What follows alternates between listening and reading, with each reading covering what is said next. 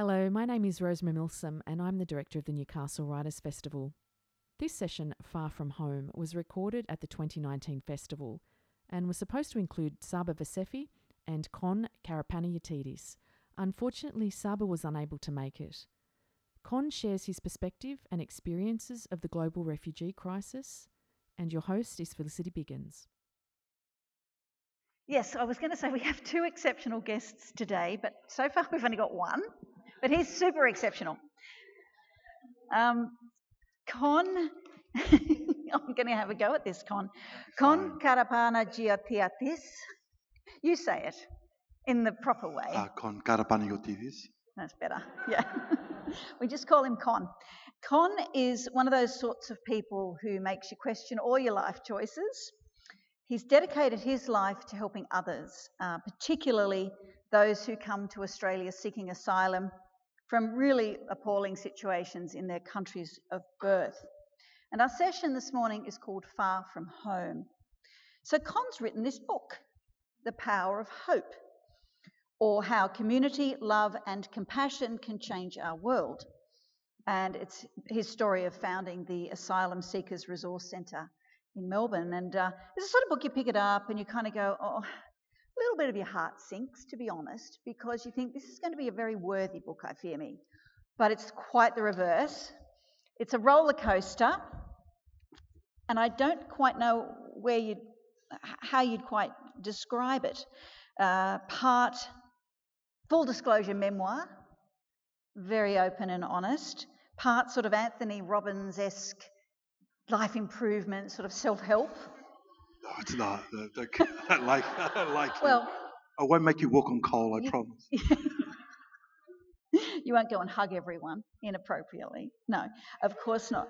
Um, part sort of uh, call to arms, and part um, how to guide for be, being an activist, which I'm sure is um, what Con would consider himself. So, since the so called Tampa election of 2001, it's been almost a given that dog whistling on immigration and refugees wins votes. But recently, we've seen Michael Daley um, removed as leader of the Labor Party in New South Wales, partly because of his Asians with PhDs remarks. We've seen the Medevac bill become law in spite of fierce resistance from the coalition government. And last night, at the opening night uh, of the festival, which was called Speaking Out, Gillian Triggs said that the way people responded to the government's treatment of her uh, for standing up for human rights with kindness and compassion, and so many flowers she thought she must have died. That's what she said. Suggests the Australian people are more compassionate towards refugees and human rights in general than the policies and behaviour of our politicians would lead us to believe. So that's something I'm going to get Con to address later this morning. But I want to begin, Con, with your personal story um, and particularly your book, which took me very much by surprise. Why did you write this book?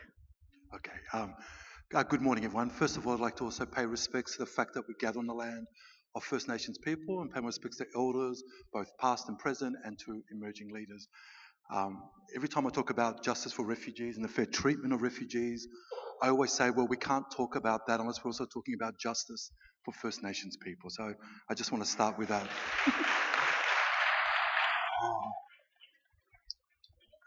Honestly, why did I write this book? Well, I had no plans of being an author. I am not a writer.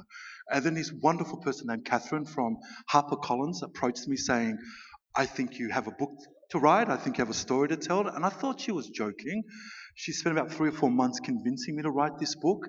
Um, and in the end, I said yes because I thought maybe I could take all of the sort of struggles and grief and traumas of my life and maybe share them with others, but maybe in a way that could give solace, hope, and nurture resilience in people. That maybe I could make some medicine out of this poison, that I could do something positive with it. Uh, and that's really why I wrote it, hoping that maybe it could make a positive difference in the lives of others and give others hope that all the things we grow up thinking are going to be the, the ruin of us. That so many of us grow up feeling awkward and unlovable and useless and worthless, which is very much how I felt growing up.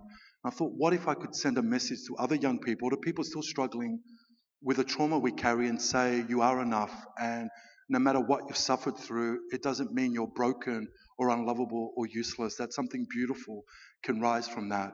And that there are gifts that come with our struggle, like resilience and empathy and compassion. And that's really why I wrote this book. I, and what's been kind of really touching has been for people that have read it, that's been the response I've been getting. People sharing a lot of very confronting stuff with me, but it's also made me feel very grateful because it's telling me that people are turning to it as a way to get through their hard times and finding their little patch of hope as well.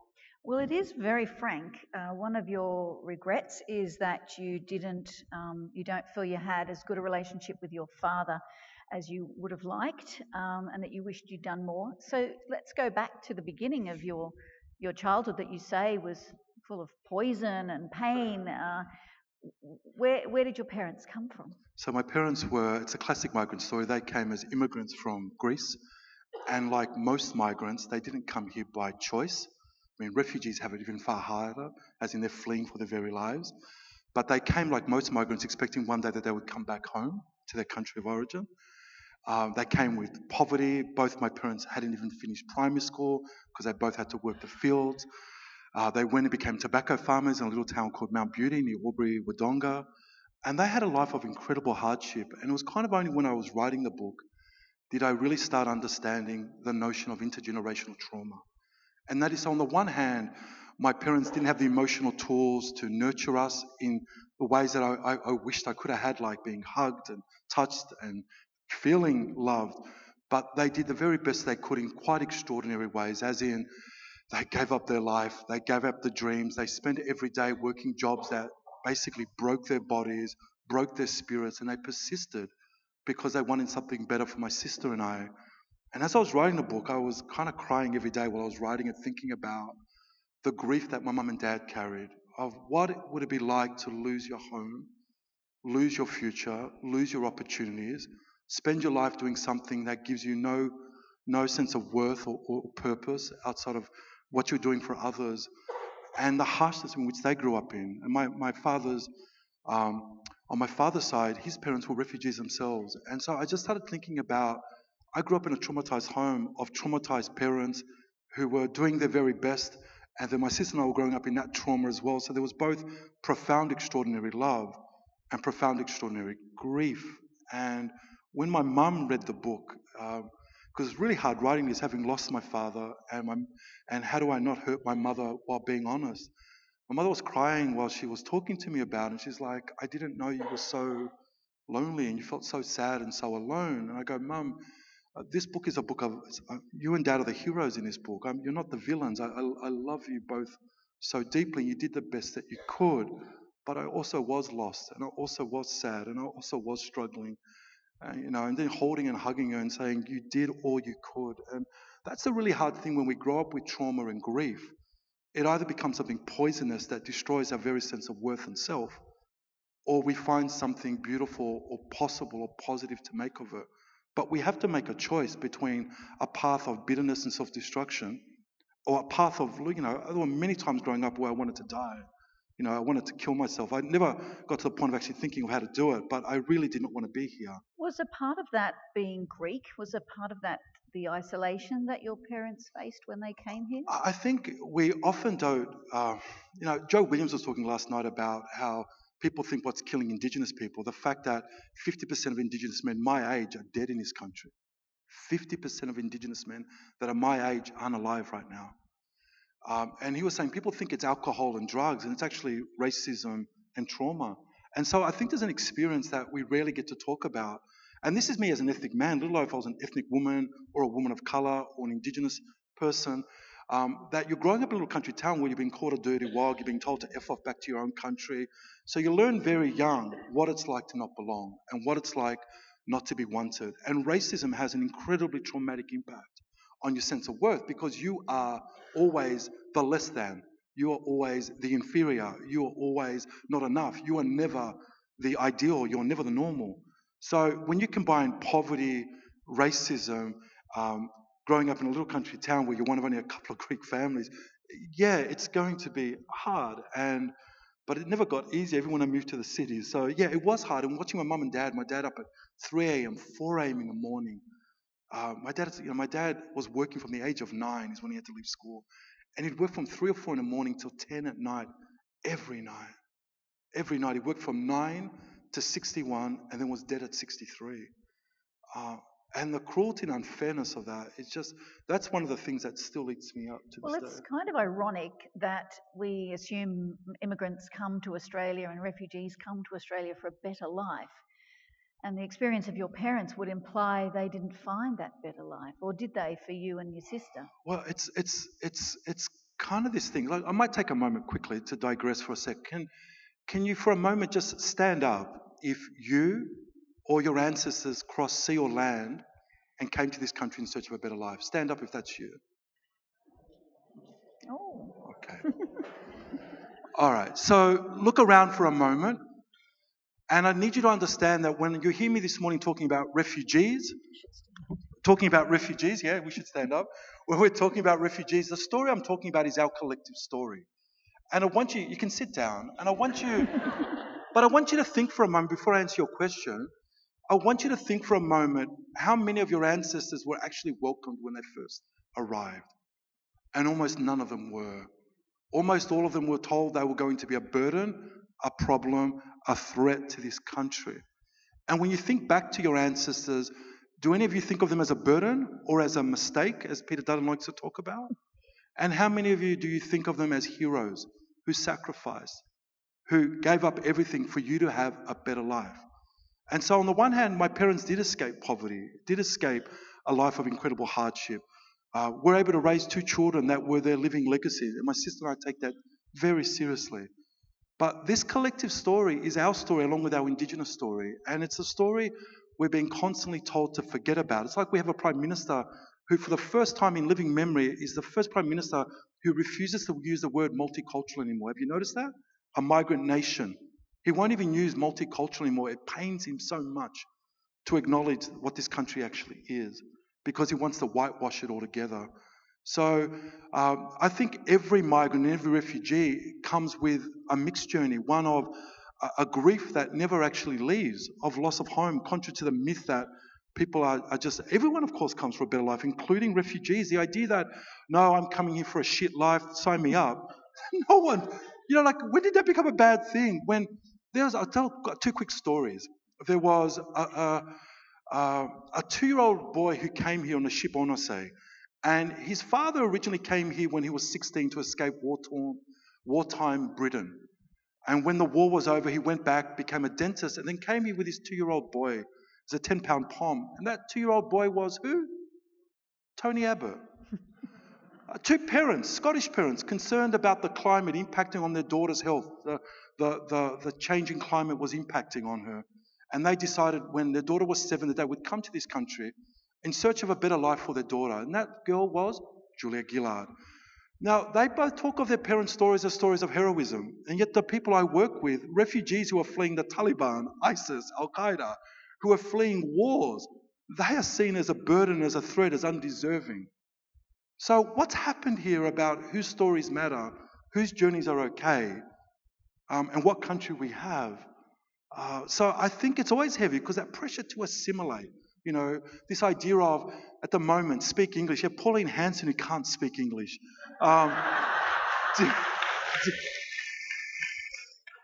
but this idea, but this idea of constantly looking at separating us, and if we see the tragedy of the Christchurch terror attack, and then all these politicians going, we don't know what radicalized him. But when in, I see people saying, oh, Lebanese immigration was a mistake, Islam is a disease. African gangs are coming. You will not make Australia home. Operation Sovereign Borders. Pedophiles are coming as a consequence of the Medevac bill. And then I watch these same people protecting George Pell. Yeah? And then I look at the Christchurch and I go, well, this is the seeds we sow of hate and dehumanization are what take seed and radicalize. And I'm hoping moments like this are the one thing that might come from a tragedy like this is a wake up call around it's, it's time we start a new conversation in this country and one that's rooted in values and decency and fairness and compassion. Because it's sorely missing in this country right now, isn't it? Yeah.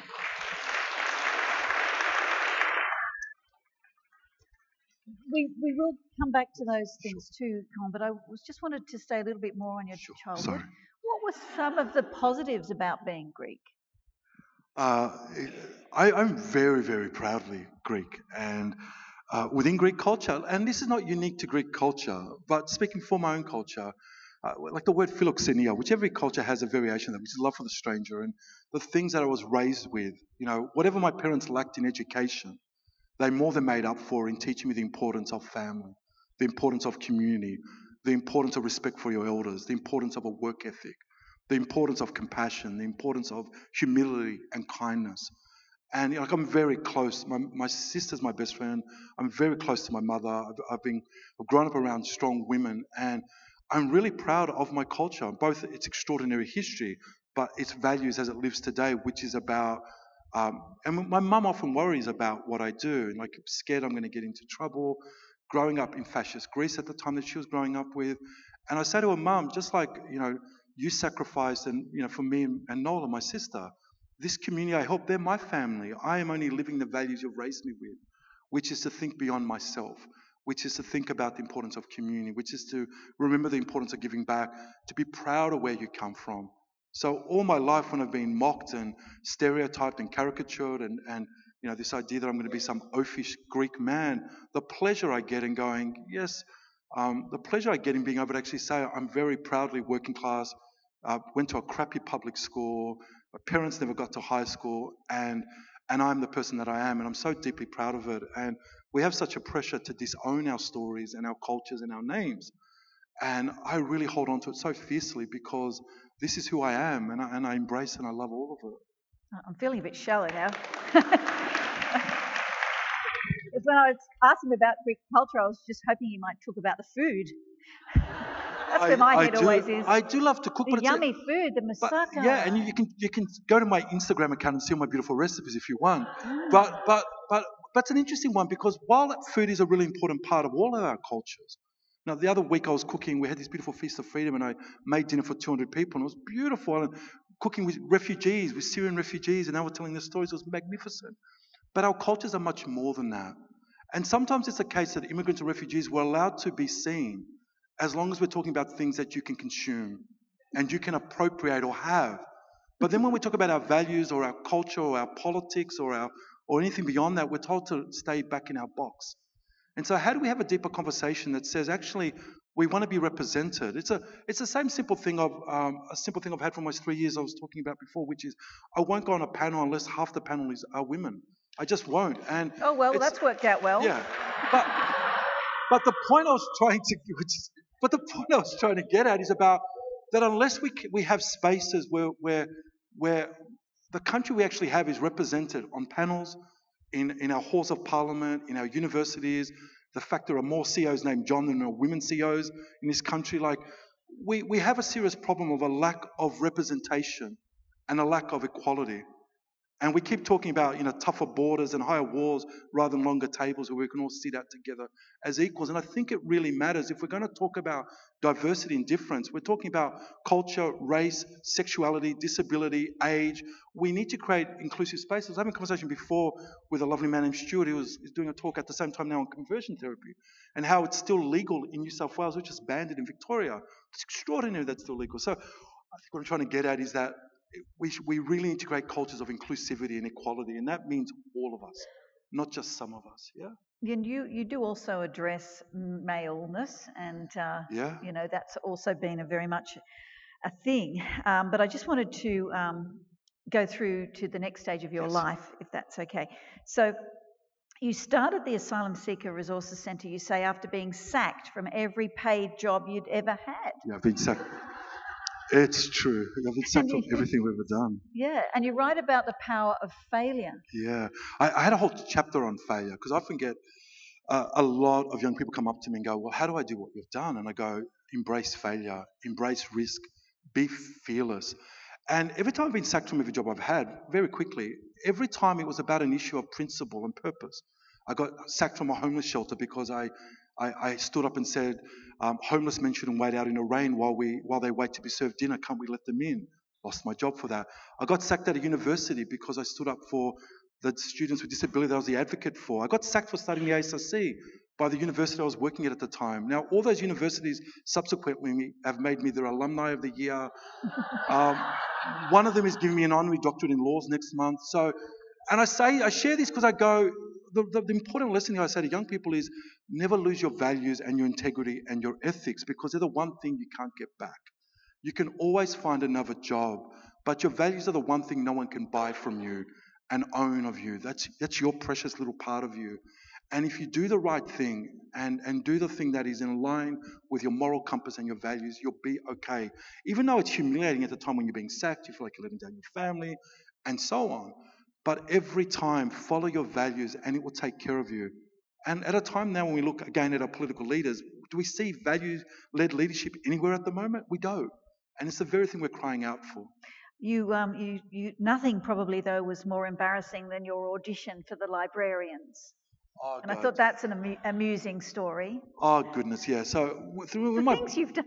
I, have done a lot of humiliating things in my life, and one of them was to one of them was to audition for a, a show on the ABC called The Librarians, where they I used to do stand-up comedy, uh, a show called The Hateful Humanitarian, and um, and I was asked to audition for a show called The Librarians, where I was meant to be the Casanova, and I'm an awkward man at the best of times when it comes to romance and women. And I was there screen testing where I had to be this Lothario with rugged shoulders and lean in and try to seduce this woman. Um, and I was practicing with a casting agent when the actual star actress, uh, her name escapes me right now, she's like the television equivalent of Nicole Kidman, and her husband, who actually directs the show, stepped in and I had to audition for them. And every time I tried to be sexy, I was as sexy as Tony Abbott. It was just. as sexy as Tony Abbott in his budgie smugglers. and I never heard back from them again. But but but the point is, every time uh, it's about embracing your fears. It's like, um, and I, I, I, talk a lot about that. About I about embracing your fears. I wanted to embrace my fears around my own body image and body insecurity. So I became a massage therapist. I wanted to embrace my fears about you know getting up there and showing my stories. So I became a stand-up comedian. I'm seriously. So I think the importance is tr- embrace your fears. Fear is the very thing that we desire and want, but we think we're not good enough to have. If you think about it, right? Like, how often are the great things in your life have ever have they ever come from a place of comfort and a place of certainty?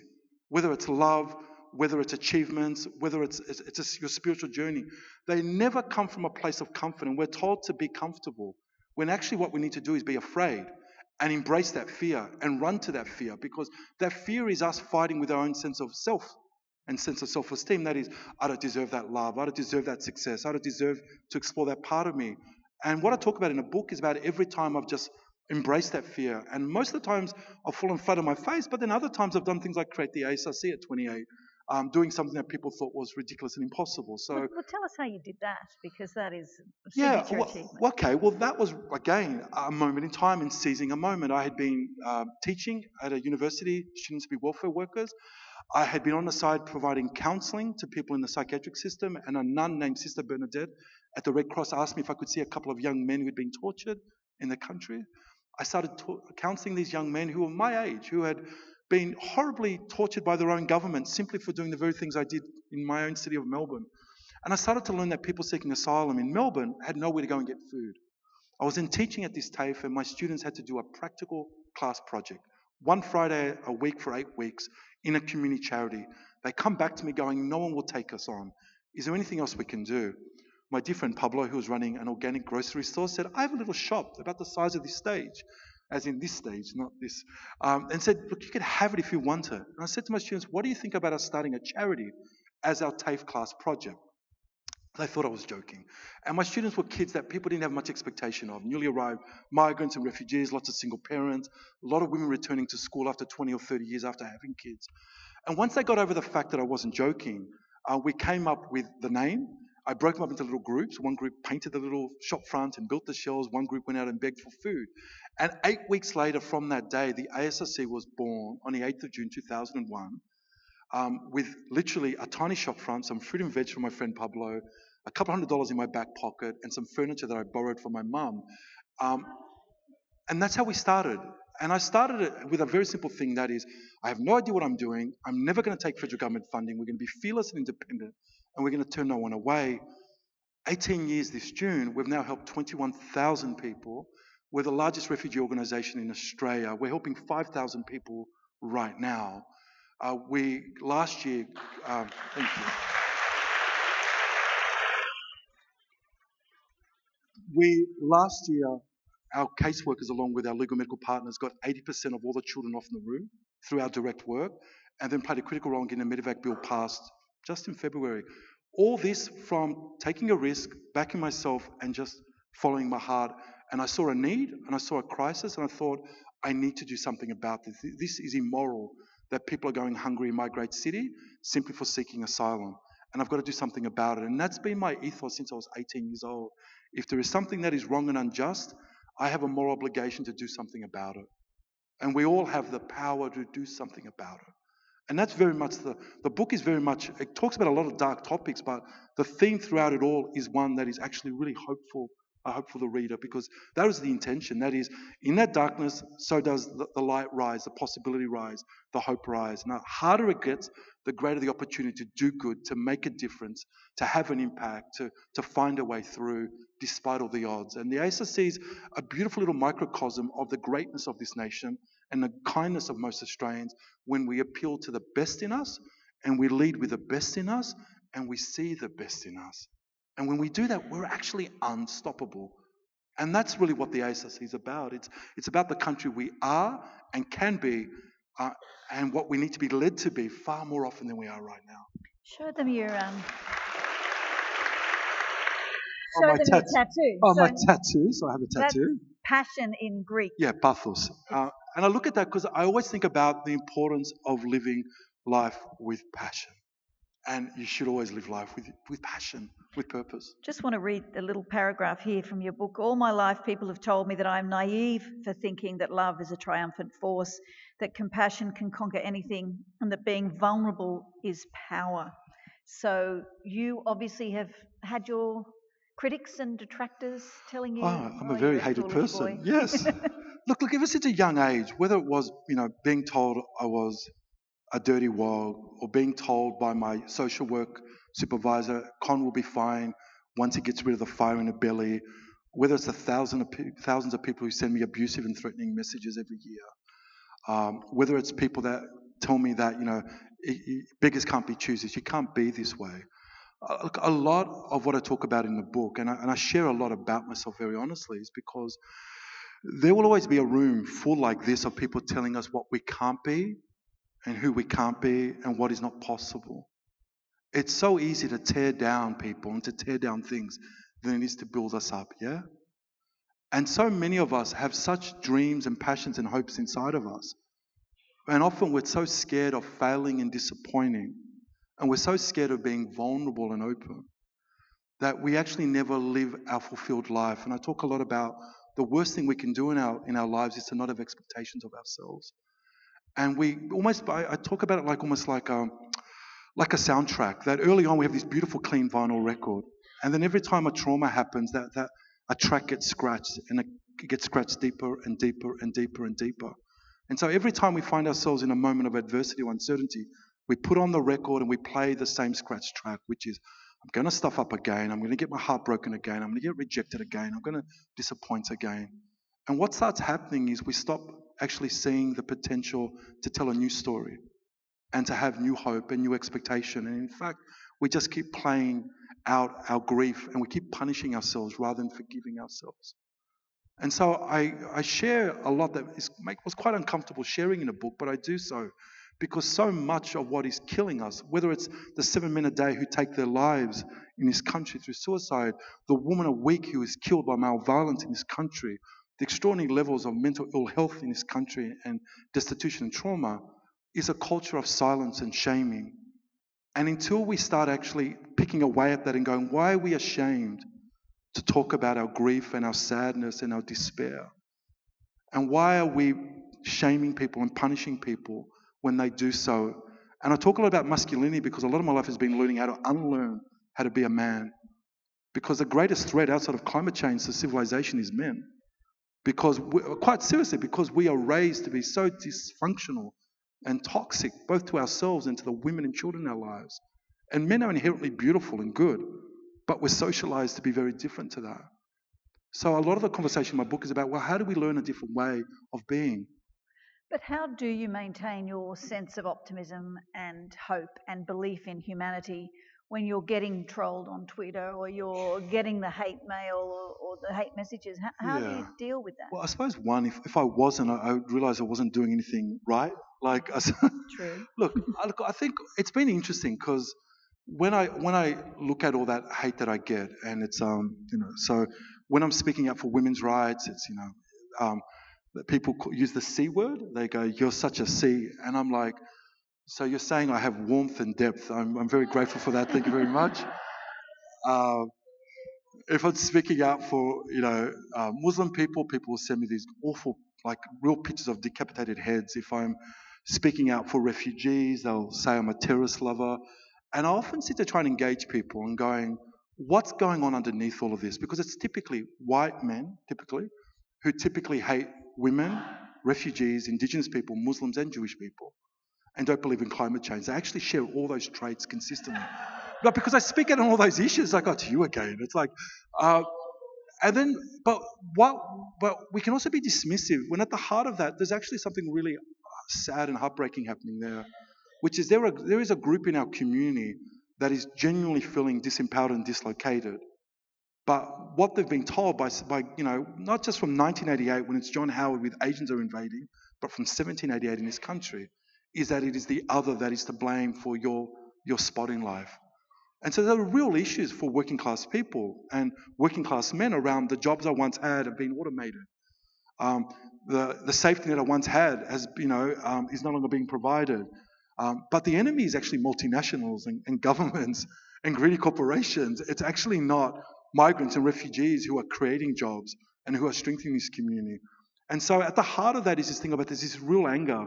And also this anger because men have been so used to being so privileged that suddenly when, you know, through important things like the Me Too movement, women are suddenly getting a voice to be able to speak up, men are feeling persecuted because when, when you're used to privilege without accountability, the minute anyone else tries to share in that, suddenly these men are like, I'm being persecuted and left behind. When in fact, others are just saying, hey, I matter too.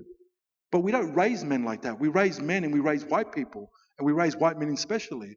Raise men like me to think that we, we are meant to be in a dominant position and in control. And suddenly, when things start to shift, we get this anger. So, just getting um, back to your point about you are willing to take risks, one of the risks you took was you went to Manus. Yeah. And yeah. what you found there, I think you described as a living graveyard, yeah. which is a very bleak phrase. Yeah. So uh, we, I paid a people smuggler. Uh, I was promised, uh, so got into Papua New Guinea, pretended I was there on a holiday, uh, got to East Lorengau, which is a little town near Manus Island, paid a smuggler, paid a people smuggler, very proudly say that, paid a people smuggler, was told that I was going to get a big boat, which would have a family on it, so it looked like we're just going on an evening cruise. Turn up at the dock with a couple of, with my colleagues Jana and Tash, and we find a tiny little dinghy where I thought my body weight alone would tip it over. You know, you listen to the smuggler, they tell you something, there's no other way in, so you get on the boat. Thinking the boat's not even going to carry us in the pitch darkness. Our concern was that the Navy would pick us up, and I wasn't worried about getting arrested because the worry was we would never get there. And we, we, we make it to Manus. The men are left there. This is at the time where the government has abandoned the camp, cut off all water, electricity, and food. And it's the men there waiting on the sand with their torches letting us know it's safe to land. Go in there. And what I saw was a living graveyard. To sit there and watch a detention center run by the Australian government where men were digging water out of wells and their bodies were covered in scabies everywhere because of the infections. To see men, I saw a little Rohingyan man who had uh, heart problems and had run out of his heart medicine. Another man with severe epilepsy and mental illness who was bedridden. That same man, five months later, killed himself, threw himself out of a car. And when we rang his, his, his wife, um, who was in a refugee camp, to tell her to give our condolences, this was over a day later. She was like, What are you talking about? Because the Australian government hadn't even called her to tell her that her husband had died. And so she heard the news from us. And there I am watching men where they cut off the water, the food, the electricity. And they thought they were going to break these men, that these men would turn against themselves. And what was quite extraordinary was the men didn't want to leave there because for the first time in five years, they had some small sense of agency. Like to actually watch the men lock the gates behind them. Because finally they could control whatever food they had, they shared. Whatever water they had, they shared. They insisted on feeding us. Like these are people with no food, nothing, and they're like, please come and sit and have a cup of tea and have some biscuits. And I'm sitting there with these people going, these are the sort of people our country needs. Why are they sitting here rotting away? Why are we torturing them? And a sense of despair, it is worse than what you think it is. And the fact we still have 950 people on Manus in the room, we'll get them off. We will get them off this year. We are determined to.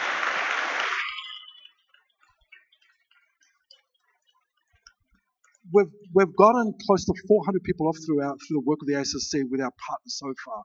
But I sat there and thought, why? Why are these people here? And I was so distressed afterwards. When I, when I left, you know, saying goodbye to people like Aziz and to Behrouz and sitting there, who are the true heroes of this story. They're actually the heroes, not people like me. And saying, why are these men being left to slowly fall apart and disintegrate? And how is my government leaving these men there to perish? And this is what is so distressing. And we saw this with the Medevac, like this fear campaign, this hysteria, which they've had to back off on just because of Christchurch at the moment. This constant demonization of innocent people that have been found to be refugees that we have a moral duty to, to protect. Scott Morrison, right now, has spent $185 million on a press conference. He's got 150 guards on Christmas Island guarding no one. $185 million. I know what that could do for, for example, your local schools and hospitals. Yeah? It's just, it's obscene. It's not just obscene the billions that have been spent, the dozen lives that have been lost, the hundreds of people have been broken, but it's obscene because what it does to the heart of this nation, the stain that it leaves, the fear that it engenders, the hate that it engenders, to teach us to be afraid, to teach us to be cruel, to be selfish, to fear the other, that's the great damage that's been done. And, and, I, and I think more and more Australians are sick of it. I think more and more Australians are ashamed of it. And we saw that when we passed the Medevac bill, where even after we got kids off, people were like, well, why are the adults still there? Why are they left behind? You, Kon, what happens to the children who come off Nauru? Where do they go? When, where do the people who come off Nauru or Manus end up? Yeah, very, very, in other detention centres here? Well, very quickly, we work with many of the families that are from Nauru at the ASRC in Melbourne. They come into what's called community detention. So they start off uh, in hospitals. Like without going too graphic, the work our team was doing last year were on the phones with mums and dads. Uh, I apologize for a little bit of this, but I just need to paint a little bit of a picture. So there's the mum on the phone going, My seven year old is pulling out their hair. My nine year old has stopped talking. My eight year old has cut their face with glass. My 10 year old is trying to hang themselves with a power cord. My two year old won't stop wetting their bed. My six month old won't, won't eat. Six month old. That was the youngest we had to go to court for. Six months old. We had to go to court for a two year old, a seven year old. These children had become comatose. And as an uncle to a three year old and a one year old who are, who are just like, you know, just these little angels who get the best of everything. I'm trying to imagine, for those out there who are parents or grandparents, to think about your children or grandkids not eating or sleeping and trying to actively take their lives. And they're this tall, this tall. How disturbing that is. They're brought here, they're put first into psychiatric and medical care, and then they're technically in what's called community detention, where they're in the community, they have a basic safety net and basic health care, but they have no visa and they're not allowed to work. Last, if I go back just over a year ago, the government, Peter Dutton, there were 410 here originally. There's now over 900 people that have been brought here, not by choice. Like when Scott Morrison's like, I've brought the kids over, over 80% of them we dragged in through the courts. He brought no one over virtually. Virtually no one over.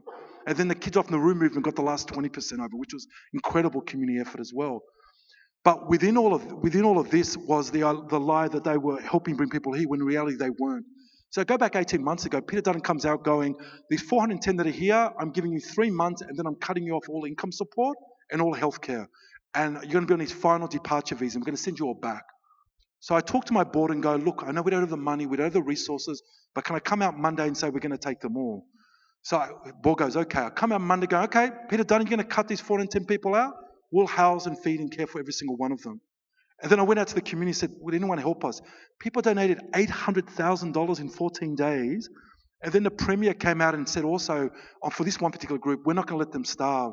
And this was again a perfect example where the government tries to crush people, and then you come out and do what is right, not knowing if you're going to be able to find the money or the resources, but you know there's a moral urgency to do what is right, and you just do it. And the bastard had to back down. And I've met Peter Dutton. I should just say to you, I met him last year. I spent an hour with him because at the moment he's cutting every family seeking asylum in Australia off all income support. The only exception being if your child's five and under. So thousands of families being left in absolute poverty that we're housing and feeding right now. And when I met him and I begged to him, and he sat there and said, Well, I'll deal with responsible refugee advocates. Well, he looked at me, uh, as in, you're not one of them. And he sat there and said, uh, When this apocalypse that you think is coming, I'll review my decision. And I looked at him and realized, Oh my goodness, you are actually worse and more evil and more bereft of compassion in person than you are on television, which is quite the extraordinary thing. What was really interesting was watching him and realizing he honestly did not care. And he actually was getting pleasure from this. He was actually, I was looking at him going, because you know, you build someone up and then you're there with no cameras, no, me and some of the other refugee sector leaders. I'm looking at him going, you actually don't care. You are actually enjoying this. You are actually getting off on breaking these people. And so the challenge when you've got such leadership or the absence of such leadership is what are we going to do? And that's why it's so important that we resist and we respond and we step into the breach when a government fails to say how you keep going after 18 years of doing this is sheer necessity. You, you actually cannot give up. You cannot despair. And it doesn't mean every day I feel like I'm failing. Every day I don't feel like I'm doing enough. Every week I'm exhausted. But I keep remembering it's not about me. And it's the refugees that actually got the real struggle. I'm the privileged and the lucky one. Um, and the importance is when we do whatever we're passionate about, is that we surround ourselves with other people that share our values. And we realize we're doing our best and that the fight is always out there. It's not wherever we are ourselves. Because when we feel so overwhelmed and helpless at times, we turn on each other. And it's so important to remember we are doing the best we can in a David and Goliath battle. But David will triumph because David is on the right side of history. And we are on the side of truth. And history is actually happening now. So it's always about what are the decisions and choices we want to make. It's like I was looking at two photos one of Jacinda Ardern hugging a Muslim woman after the Christchurch terror attack, and one was a Scott Morrison's uh, picture of his boat statue on his desk. I stopped these. And I was looking at both these photos and going, which person do I want to be? Which country do we want to be? The one of Jacinda or the one of Scott? Anyone want to be the one of Scott? Anyone? Maybe. We have moral choices to make, yes? No one. Good. Okay. Yes, good. yeah, you're all right. Um, well, you do say, Kon, that it's not enough for us, the rest of us, to wring our hands and go, oh, this is terrible. Um, we must speak out and we must be um, radical in a way. You say oppression thrives on our collective silence, apathy, or indifferent, indifference, but it cannot prosper when we refuse to cooperate. So you're kind of advocating a, a bit of resistance there, or maybe even illegal activities that will will change things. I, well, I think unjust laws are meant to be defied. So I mean, that's what Martin Luther King did. That's what Gandhi did. That's what Mandela did. But I think most importantly, and in the book I give more than hundred practical examples because I didn't just want to say you can change the world, and people are like, well, where do I start? So there's literally over hundred practical ways you could start. But what I was trying to get at is, we live in a time where it's almost like an outrage Olympics, where we always are feeling constantly outraged. But unless we collectively do something with that outrage, it actually fatigues us and we turn off. We actually switch off. We're like, I'm just fatigued by this. I'm tired of feeling helpless. I can't bear to hear once again that climate change is irreversible, the latest thing that's happening to poor people, or the fact they won't raise the rate on Newstart allowance, or another woman's been killed by male violence, or another death in detention, or uh, the close the gap isn't actually happening, or whatever, we can despair. And what I keep trying to encourage people to do is go, Change starts with us. And I always encourage you to start in your own community. Pick any issue that you care about.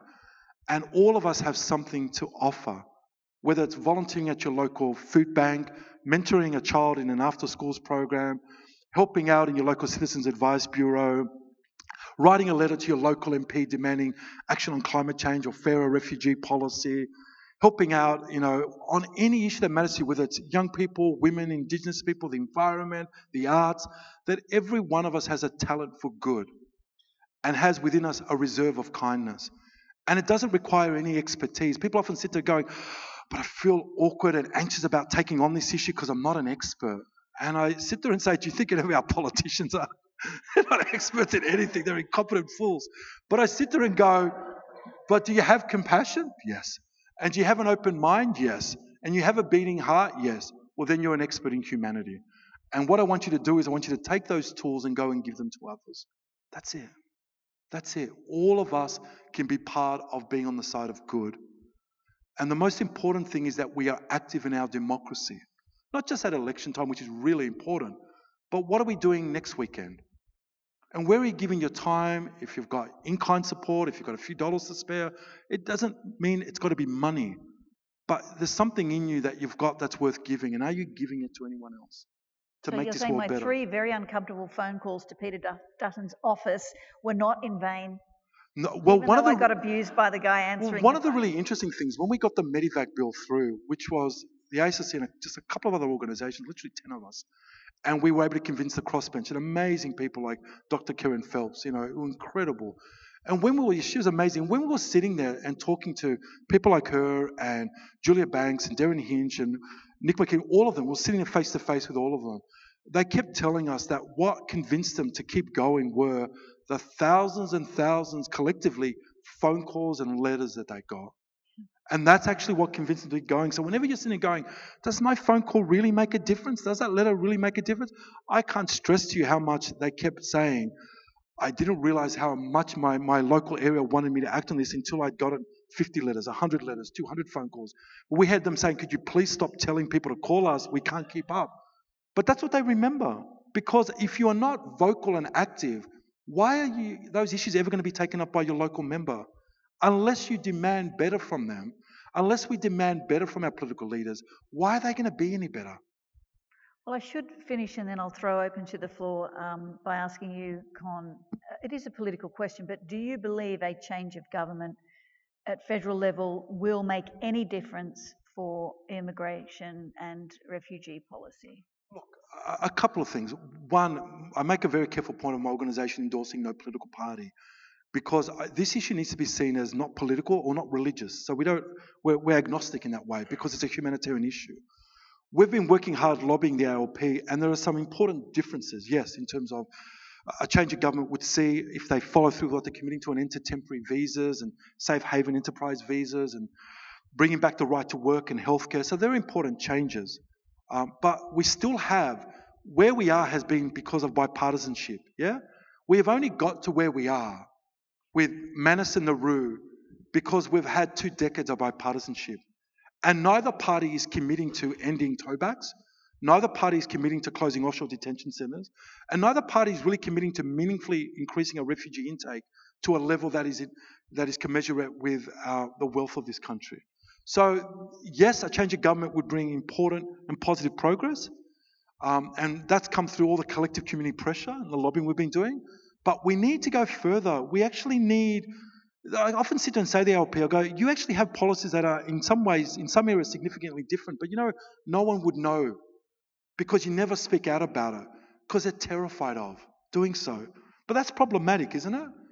Because if they're not speaking out about it, not publicly, how are we going to shift the narrative? Because what I worry about is we get these changes, for argument's sake, under an ALP government. This government falls out of favour and everything starts back up again. Now, you wouldn't imagine that happening around marriage equality because we've actually had a seismic shift in community attitudes. But the area that I work in feels so fragile because we have no major party willing to embed in the very cultural and value DNA of this country that a great nation does not torture refugees, that a great nation does not indefinitely lock up children until the point that they become comatose, that a great nation doesn't sit there and demonize people that come across our boundless shores in need of our protection. Now, I've yet to see anyone that's going to be our next Prime Minister show the courage or leadership to tell me that's what's going to happen come the next political term. Have you? But what about the argument that you have to deter people smugglers because refugees were drowning at sea? What do you say to that? One of the greatest lies that we've been told is the idea that this is about saving lives. It's the greatest lie we've been told because one of my dear friends, well, what extraordinary for me was the late um, Mr. Malcolm Fraser, and we became friends. And he was a patron of the ASRC. Tamie remains a patron of the ASRC. And when I used to speak to Mr. Fraser, I go, Mr. Fraser, did you face these challenges? He goes, Well, I was there. And he goes, Yes, mid 1970s. The entire Asian region was imploding. And boats started coming, and I was told to lock them up and to build detention centers. And he goes, I refused to. And instead, I built a regional process and I resettled 250,000 people. The most people that came in any one year were 811 by boat. So the great lie now is that this is about saving lives at sea. When you can't pretend to care about those who die at sea when you don't give us stuff about those who don't. So if you give us stuff about those who died at sea, why are you torturing a thousand refugees on Manus and Nauru? And quite honestly, the only reason people get onto boats because I've worked with lots of survivors of the SIEV X and on and on we go. I've sat across from fathers who have lost five of their daughters and their wife on a leaky boat, yeah? And trying to comfort them. The only reason they get onto boats is because we refuse to provide safe passage. When we are a country that has cut a third of our refugee intake at a record time of people needing protection, when we are a country that has reduced our investment in regional frameworks, when we are a country that has banned the resettlement of UNHCR assessed refugees from Indonesia since 2014, we are taking the piss. And that is that our government is lying to you, that this is not about deterrence. And people are not a menace in the route because of deterrence. They are there to appeal to one nation voters, to sit there and say, we will do anything in the name of your fear and your ignorance and your bigotry to stay in power. And we will pander to that and exploit that to stay in power because we actually stand for nothing. Because we actually have no legacy. Because we actually lead on nothing except fear. So this is the great lie. No one wants people getting onto boats. And the only reason that that industry exists is because we provide no safe passage, don't take our fair share, and provide no safe process. And so this has been one of the great lies told to us.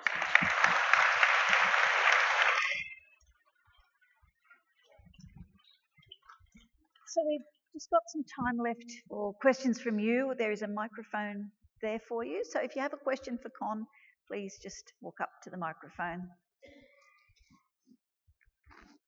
Um, hi, I've got a present for you as well. Thank you. But um, the business with Paladin and Canstruct, the contracts on um, uh, Manus and Nauru, to me it seems has immigration policy morphed into foreign policy? And that is that that money, we know that money isn't being spent on refugees, it's going into certain pockets.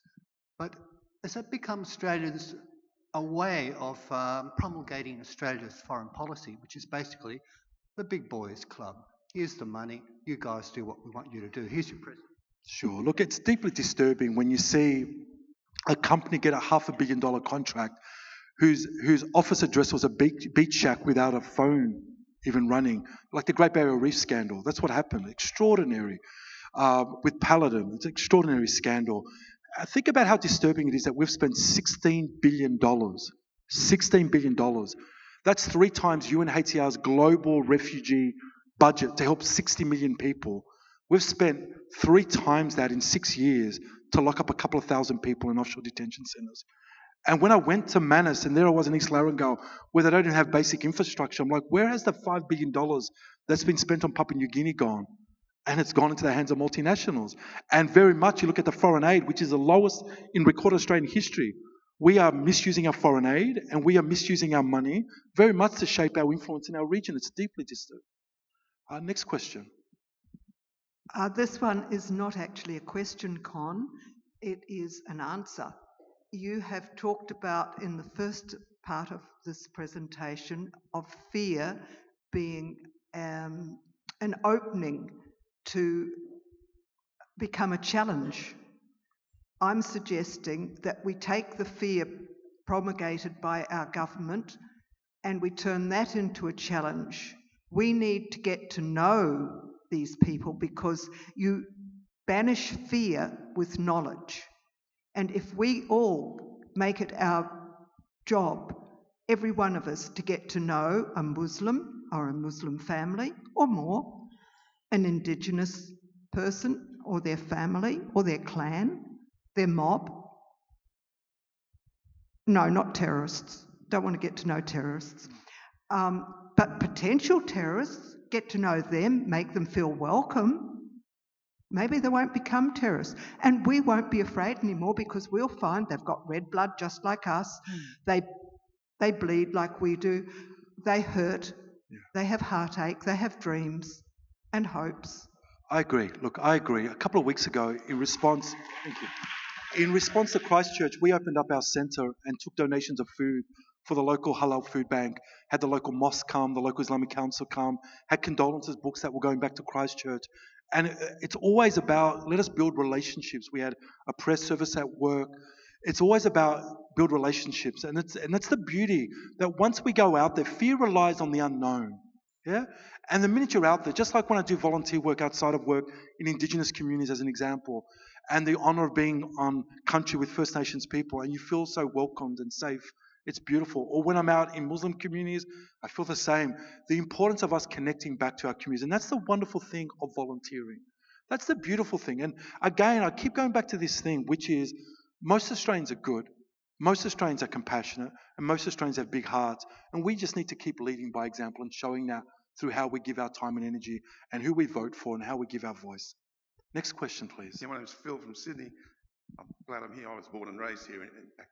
Um, one of the most disturbing things I've observed has been the growth over the last 10 or 15 years of the group I like to call the loony right in the Liberal Party, Yeah. which is actually destroying the Liberal Party at the moment because centre, most of the Liberal voters are centre people. And they're looking for alternatives because you've got Redland and Abbott and Dutton and those loonies Yeah. up there. Where's that coming from? Is that being funded by certain industrial interests from Western Australia or Look, I, look, it's, it's, look. I think everyone. It's quite interesting, is it? Because the Liberal Party of old was small L liberal, and at the heart of it was being socially progressive or having a, a compassionate heart, while maybe having more austere economic policies. Yeah. Uh, and what's really interesting is how the Liberal Party's been hijacked by the hard right, by the Eric Abetzes, the Abbotts, um, the Duttons. The fact that Dutton, with a 4% popularity rating, thought he was going to become the next Prime Minister, and how close we got. It's really troubling, isn't it?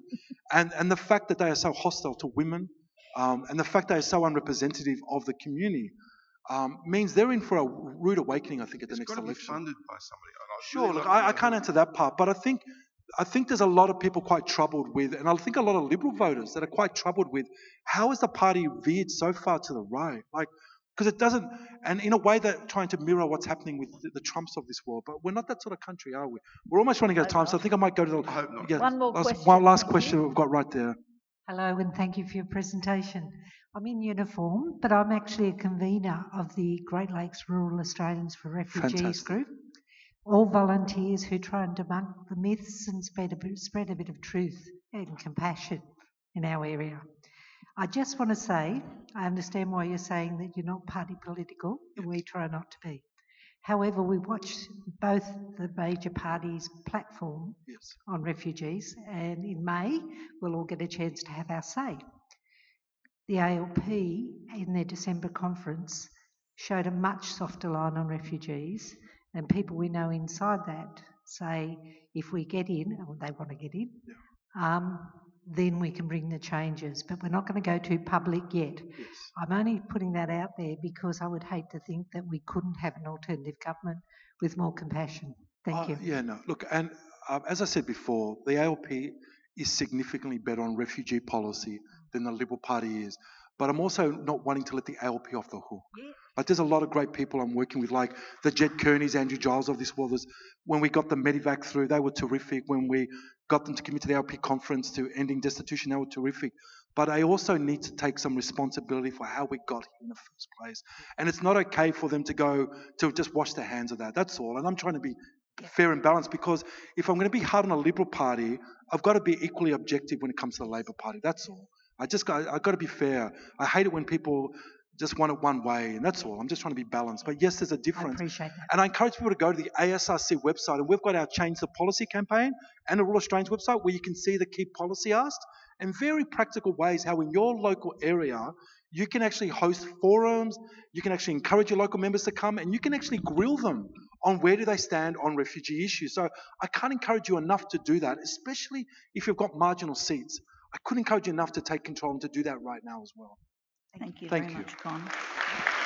So,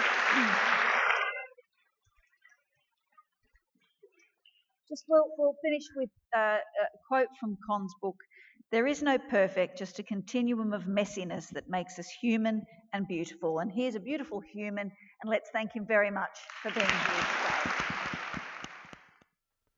I hope you enjoyed listening to this conversation from the 2019 Newcastle Writers Festival. Save the date for next year's festival, April 3 to 5, and follow us on Facebook for regular updates.